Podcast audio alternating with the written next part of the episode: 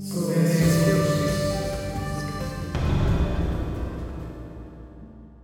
Cześć, to Kasia Puzyńska, pisarka, baba z lasu i opowiadaczka. Kontynuujemy naszą podróż przez dawną Słowiańszczyznę. Opowiadałam wam już o demonach czających się wśród pól, wśród lasów, w wodzie, a nawet tych, które kryły się w domach dawnych Słowian. Ale nie tylko tam czaiły się rozmaite istoty. Jeśli spojrzało się w górę, tam również można było dojrzeć demony. Dziś pomówimy właśnie o słowiańskich demonach powietrznych. Najbardziej charakterystycznym demonem powietrznym był planetnik, zwany również chmurnikiem. Nieprzypadkowo, bo taki chmurnik zajmował się bowiem przemieszczaniem chmur po niebie, a więc odpowiadał za zjawiska atmosferyczne. Mógł na przykład zdecydować o tym, gdzie spadnie deszcz, a gdzie będzie sucho. Jeśli więc jakaś wieś podpadła planetnikowi, próżno czekano tam deszczu. Albo na odwrót, przychodziły wielkie ulewy, które niszczyły uprawy. Planetnicy czasem schodzili na ziemię, bo ich praca była tak męcząca, że czasem potrzebowali chwili wytchnienia i wyglądali wówczas jak potężni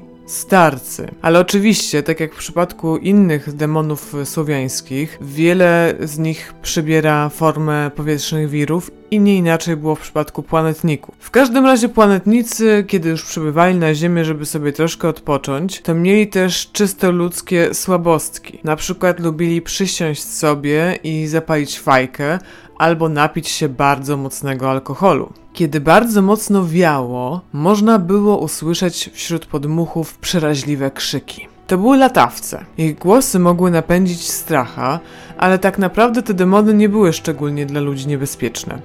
No chyba, że ktoś bał się uwiedzenia swoich córek lub żony ponieważ te demony w formie ludzkiej bywały bardzo przystojne, a ich apetyt na miłość był wręcz nieposkromiony. Zazwyczaj jednak zadowalały się szaleństwami wśród przestworzy i bywały na tyle nieostrożne, że podczas burzy trafiały je pioruny. Mówiło się czasem, że te pioruny wręcz są przez nie przyciągane i jeżeli taki latawiec był wystarczająco złośliwy, to mógł specjalnie nakierowywać taki piorun, na przykład na wieże czy też jakieś domostwa. Latawca można było przekupić jednak dobrą strawą, żeby na przykład napędzał młynarzowi młyńskie koła. Latawcy miały też formę żeńską, latawice i one zdecydowanie potrafiły uwieść praktycznie każdego młynarza. Porońce były już znacznie mniej przyjemnymi demonami. Powstawały z duszy poronionego płodu i było w tej duszy tyle nieszczęścia, że zatracała się ona zupełnie i napędzana była gniewem. W podmuchach wiatru można było więc usłyszeć jęki i zawodzenia, a także okrzyki bólu. Porońce potrafiły, mimo że były niewielkich rozmiarów, troszeczkę wpływać również na zjawiska pogodowe. Zdarzało się, że sprowadzały na przykład na jakąś wieś gradobicie albo nawałnicę. Czas Czasem porońce przybywały też w postaci ptaków. Atakowały zazwyczaj kobiety w ciąży i małe dzieci,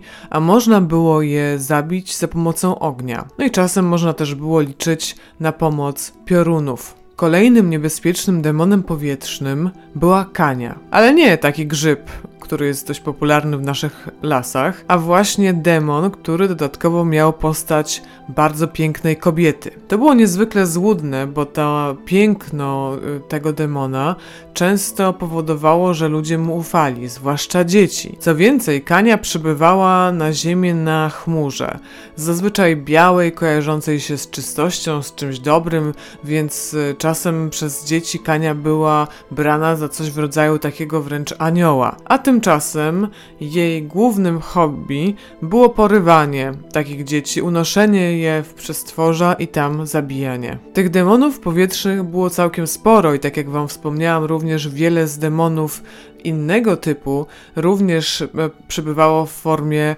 powietrznych wirów, ale wspomnę wam jeszcze o jednym, o wietrznym jeźdźcu. On podróżował w wirach wiatru, wręcz je napędzał i bawiło go zrywanie ludziom strzech z chałup, niszczenie stogów siana, no byle tylko spłatać jakiegoś figla. Można było poradzić sobie z nim tylko jeśli miało się na podorędziu żelazny nóż. Należało taki nóż wbić w coś drewnianego i taki nóż działał wtedy jako kotwica, która uniemożliwiała wietrznemu jeźdźcowi latanie.